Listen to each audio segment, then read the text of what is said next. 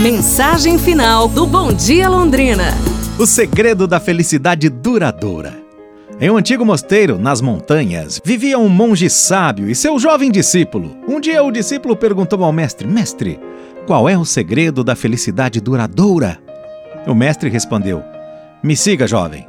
Eles caminharam até um riacho próximo e o mestre mergulhou o jovem sob a água, segurando-o por alguns instantes. Quando o discípulo emergiu, ofegante, desesperado, à procura de ar, o mestre lhe disse: Você desejava o ar como se fosse a coisa mais importante do mundo, não é? O segredo da felicidade é desejar a paz interior com a mesma intensidade. Quando você busca a paz interior acima de tudo, encontrará a felicidade duradoura. Essa história nos lembra e nos mostra que muitas vezes Buscamos a felicidade em coisas externas, quando a verdadeira paz e alegria estão dentro de nós. Priorizar a paz interior e a harmonia espiritual pode levar a uma felicidade duradoura e significativa. Pense nisso.